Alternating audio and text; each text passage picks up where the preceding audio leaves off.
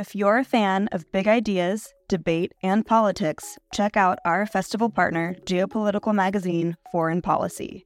A forum for informed debate about global affairs, Foreign Policy keeps a finger on the pulse of world news and political happenings. Beyond articles that delve behind the headlines via traditional reporting, Foreign Policy has so many other products to offer, ensuring that no matter how you like to engage with eye opening content, there is a method for you.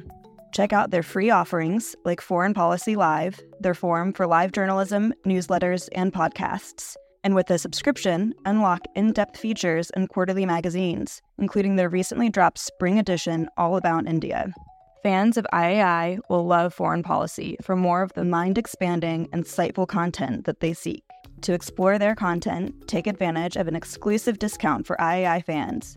Subscribe now using promo code LIGHT24 to save 50% and unlock access to everything foreign policy has to offer. Meet Ava. Are you attracted to me? What? Are you attracted to me? You give me indications that you are. I do? Yes. How? Micro expressions. Micro expressions. The way your eyes fix on my eyes and lips. The way you hold my gaze. Or don't.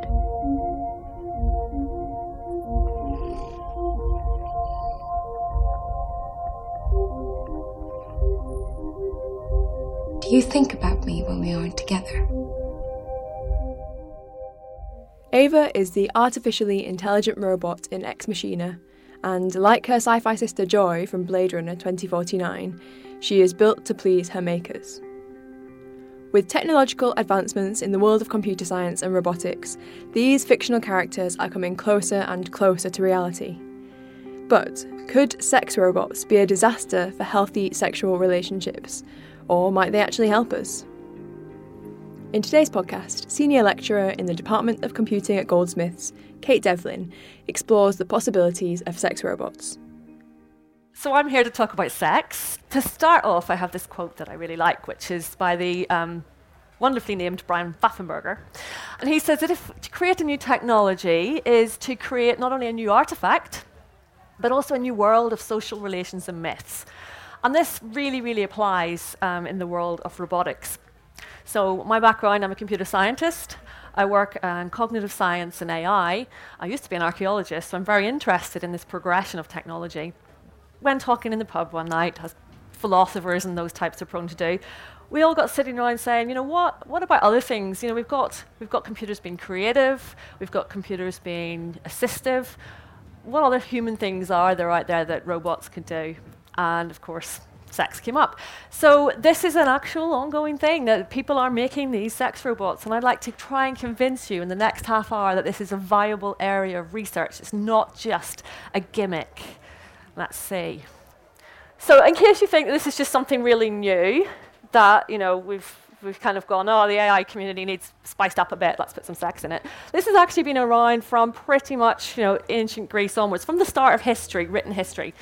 Now, this is a paragraph from a book by a guy called David Levy, who's one of the groundbreaking researchers in this field.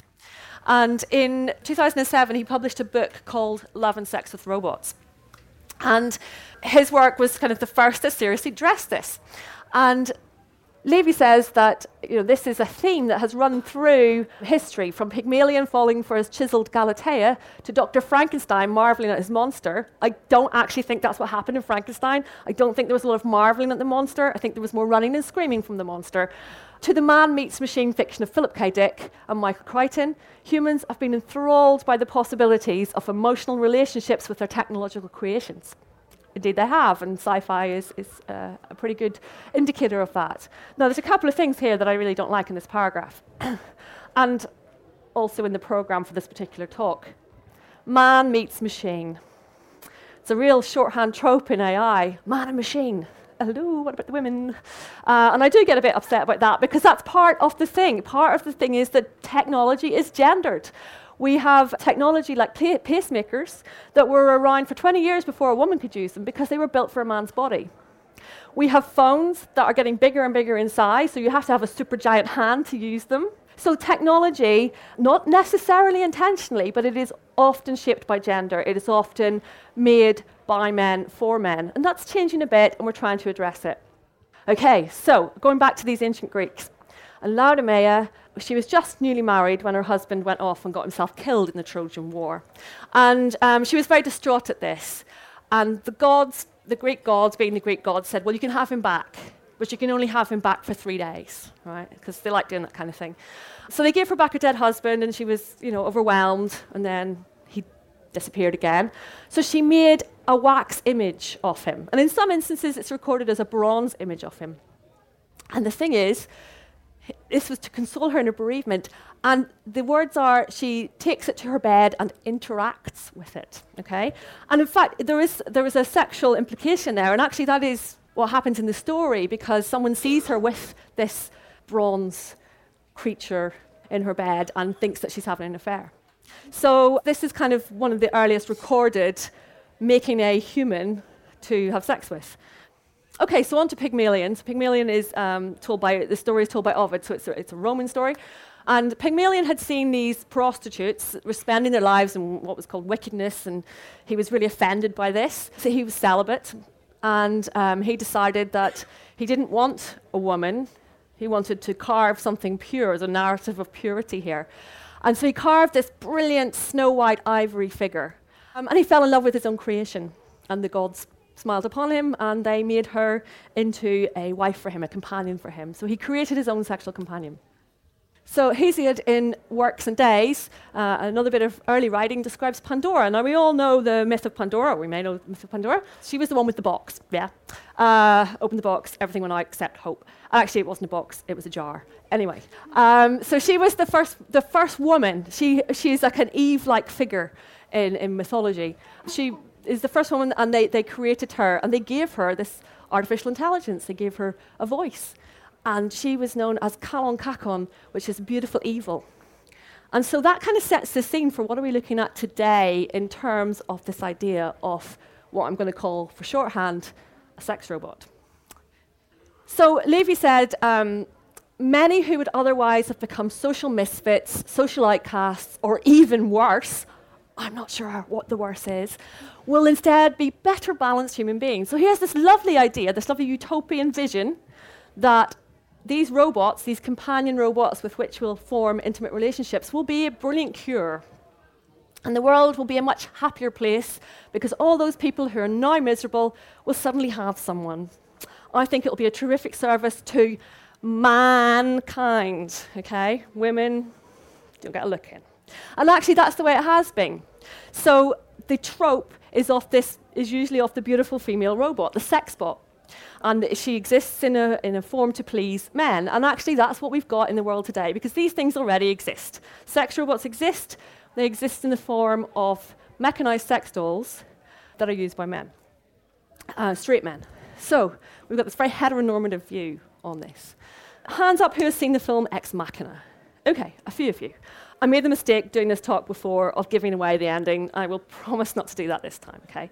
So what happens, I, I normally show the, the trailer, and the trailer starts off with a bit that says something about in the battle between men and gods becomes, you know, man and the machine. So we're already looking at this gendered thing. The main robotic character, Eva, um, she's not a sex robot per se, but the character in the film, uh, the main guy who comes in to interact with her is seduced by her in terms of he, he likes her feminine ways and her charms and all this stuff, and it leads to, it's a big key part of the story. On talking to the people who were involved in making this film, it's got some really good AI theories in it. It's really well based in AI. Murray Shanahan, who's a professor of AI, was the consultant, and he's, he's done a really good job with, with um, things in the script. And um, Adam Rutherford from BBC Inside Science was doing the sort of sci fi side of this. They said, oh, it's a feminist film. And I strongly disagree. But, um, and if you've seen it, you know, make your mind up. But it's about, he said, they said, you know, it's about her using her feminine charms, okay? And I think that's just, yeah, this is a terrible thing to call a feminist film. So, one bit of the script that's interested me when I saw it, I had to stop and go, what? What did they say?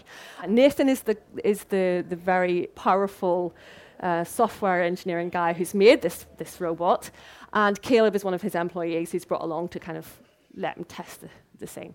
Caleb says, Tell me. And Nathan says, Sure. Caleb says, Why did you give her sexuality? An AI doesn't need a gender. She could have been a grey box. Nathan sits opposite. Nathan, actually, I'm not sure that's true. Can you think of an example of consciousness at any level, human or animal, that exists without a sexual dimension? And Caleb said, they have sexuality as an evolutionary reproductive need. And this is the bit that interests me in terms of cognitive science. So, in artificial intelligence, there's a big goal to come up with a sentient machine. Now, a lot of people want that sentient machine to replicate the human brain. That may or may not be what happens, and it may or not, may not be a, a realistic goal. But one of the things that drives humans, fundamentally, one of the most goal oriented behaviors that you can have is sex. It's the desire for reproduction. And that's a, at, a, at a cognitive level, that is what is, is one of the things that our brain is, is telling us to do. And these hormones that are released um, during sexual activity play, uh, you know, they, they really change the way in which we feel in the moment. It's a very embodied thing, and, and AI is all about um, looking at how we, we are embodied and how we, we feel and experience things through our senses. But there are other aspects to it as well. So there's the sex of sexual behavior, the sexuality, and there's gender. So there's all these different areas creeping in. One of the interesting things about robotics is the idea of the uncanny valley. And the uncanny valley says that the closer we try and make something look human, the more it repels and disgusts us because we know it's not actually human. Um, and that seems to hold true. There are some, there's a little more acceptance of it these days in the days of better video game graphics. But in general, if we try to make something uh, artificial look human, it often fails, and so we notice it more right from the sort of very basic organisms on Earth right through to you know, us super advanced humans, we are all involved in some kind of motivated behavior, some kind of goal oriented behavior. And I want to know how sexual activity shapes that. With these robots, if we can make sex robots, if we can make robots that respond to us in some way. And, and uh, the difference between what I would say would be a sex toy, a sex doll, and a sex robot is this idea of a little bit of machine intelligence, a robot that can respond to its situation. If we can, it might not just be for those internet shut-ins that um, David Levy described at the start. Because there is scope for therapy, there is scope for surrogacy, there's lots of, lots of things that we can look at here. So, for example, virtual reality has been used to treat sex offenders. And the way it was used was the sex offenders who underwent treatment were then put into a virtual environment to see whether or not they would become aroused in that environment. So there was no risk to anyone, it was, in, it was all virtual. And so there are arguments, I'm not convinced by them, but there are arguments that you could do this with sex robots and you could use them as a therapy tool. Away on the other side of that, from a therapy point of view, in an unrelated way, is sexual surrogacy. So people who are maybe unable to go out and meet people, who want to have a, some kind of intimate relationship with something, and you know it may or may not want to be involved in an industry where they have to pay for that, may want to use a sex robot as some form of therapeutic surrogate, surrogate tool. An example of this are these real dolls. I don't know if you've heard of real dolls. They're a bit weird. Okay, so this company called Abyss Creations, which uh, even the name Abyss because it suggests the uncanny valley. it's just it's a, it's a human-sized, realistic doll um, that you can befriend and, if you want to, have sex with. It arrives in a box like a coffin, and for some reason, I'm not entirely sure why, they put the head separately. Okay, I'm really don't know why, but that's just really creepy, right? So the first thing, and there's, there's a lovely video um, that I've seen of someone unpacking this doll, and it is like they put on gloves and they open up the box, and it's just like a big long coffin. It's really quite grim. But the designers have said that their products are used therapeutically, so they've been purchased by a nursing association, by prostate cancer survivors, by burns victims, by people with disabilities, and it claims that psychiatrists use them in therapeutic treatment, and that parents have bought them for use by autistic or socially excluded grown up children. Now, I don't know how much truth is in that. That is the company's claim. Um, I'm not sure what the evidence is. All right, so when I started off this project, because Levy's work um, has been, you know, it, it, sort of set the scene for all of this, but it was very much this, you know, sex robot as, as some kind of sex worker to please males. And we said, no, I think we need to go beyond that. We need to look at all the potentials and we need to look at it from more than just a straight male view. So, um, the research team I work on has got um, two philosophers who, are, who work on identity and ethics, bioethics. Um, it has a, a, law professor in medical ethics, um, a sex psychologist, a cognitive scientist, and me, who's kind of a mixture of cognitive science and interaction. So we, we thought about this in terms of law, and we talked to our, law, our TAME law professor. And he came up with a whole list of things because the thing about technology is it can't keep pace, sorry, law can't keep pace with technology. Technology moves so fast. And already there has been a prosecution in the US from a man who imported a child sex doll. Okay? And this is really problematic. What happens when laws, obscenity laws are broken or taboos are broken because it's already illegal to make obscene images even if it's generated on a computer. It's not just a, film or photography. If you make a, a fake obscene image, you can be prosecuted for it. So there's a whole, this opens it to a whole raft of different things. What if, and we're going to presume at this level there's no sentience in the machine other than it can respond to you. There's no, the robot doesn't have its own mind yet. What if your partner is having sex with a robot. Does that count as cheating? Could you, further down the line, if they did have some sort of sentience, could you name them in divorce proceedings? Whose property is it? If they had their own mind, would they need to give consent? Could you swap them and share them? Could you let someone else, you know, have a go with a sex robot? Bear in mind that most people today, they have a piece of technology they do not like to share, and that's their phone. People get really funny about their phone. They don't want to hand it over to anyone. Um, maybe it's because what's on it. Maybe it's just because you know it's, it's theirs.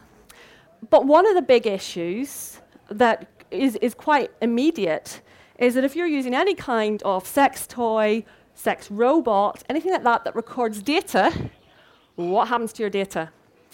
Data privacy is a massive issue, and even your smart TVs are recording, you know, or what, what's going on in your homes. So what happens? Do you want data like that out there? How is the privacy of that going to be controlled? It's an interesting question. Gender identity politics is a massive minefield, especially at the moment. And I refuse to lift my head above the parapet on Twitter because the, the stuff that goes on is just so controversial and, and, and really antagonistic from all sides. As the film Ex Machina said, you know, why did you give your robot a sexuality? Well, why do we gender robots? Okay, so looking at saying that sex is and I don't even want to go down the list of defining all these things because someone's going to call me out on it. Let's say sex is the biological sex you have at birth, gender is the identity you have, and I'm not necessarily I, I, would just get rid of gender anyway altogether. So what you know how if, whether you feel like a man or a woman or something else and sexuality is your orientation uh, what you prefer sexually how do we attribute all of these to robots? Should we gender our robots? And yet we do it we do it all the time we hear, you know, I talk about, I've got a, I've got a camper van. His name is Miles, right? He's male. It's, it's ridiculous, but you kind of, you know, you get ships. They call them her, or they call them Boaty McBoatface, things like that. So, you know, we, we, we do tend to give human attributes to machines. If you think about the Star Wars films, right, C3PO, very obviously a man, a male. R2D2, possibly a male. BB-8, interestingly, I did read before the film came out, before The Force Awakens came out, I saw a newspaper article that said BB-8 was female. I'm not sure if that's the case or not, to come across with particularly feminine traits, because I don't know how you define things like that, because it seems pointless to define people on characteristics. You know, but and yet we do it, stereotypes, we do it. A rather wonderful woman, Donna Haraway, came up with an, an essay about cyborgs, using cyborgs as a kind of a test bed, as a, uh, just as more of a metaphor for talking about gender and sex and things in particular. And she said cyborgs might consider more seriously the partial, fluid, sometimes aspect of sex and sexual embodiment. Gender might not be global identity after all, even if, if, it has a profound historical breadth and depth. And we are in the middle of a lot of gender identity issues that, and, and exploration that are coming out of that. And these boundaries are already being mirrored. She talks about the cyborg world, where the boundaries are shifting between what is real and what is artificial. In fact, anyone who wears contact lenses can consider themselves a cyborg. You're enhancing yourself with technology.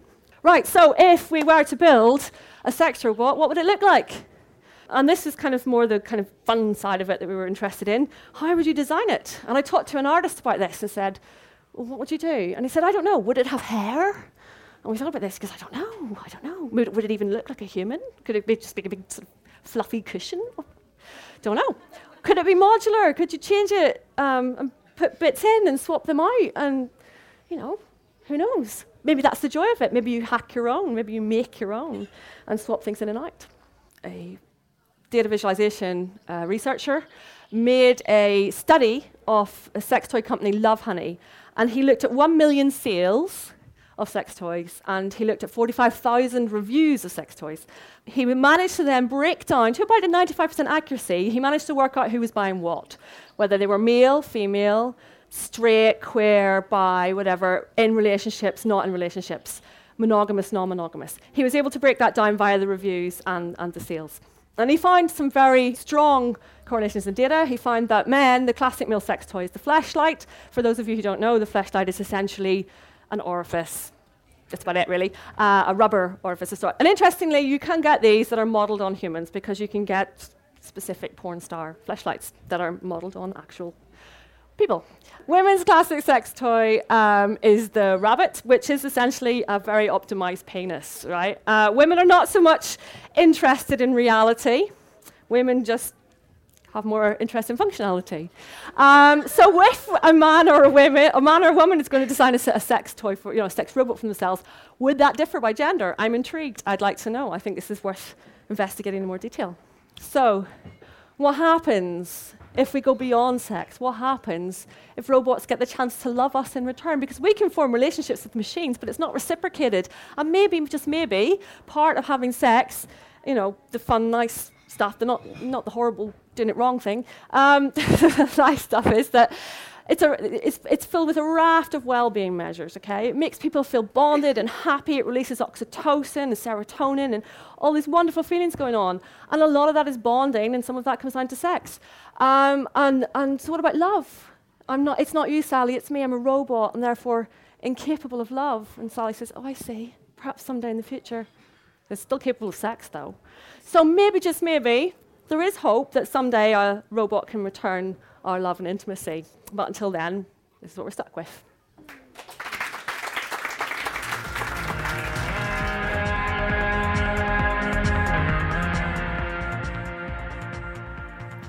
We hope you enjoyed this podcast, brought to you by the Institute of Art and Ideas. So, what do you think? Could sex robots be good for us? Let us know by tweeting at IAI underscore TV with the hashtag philosophy for our times.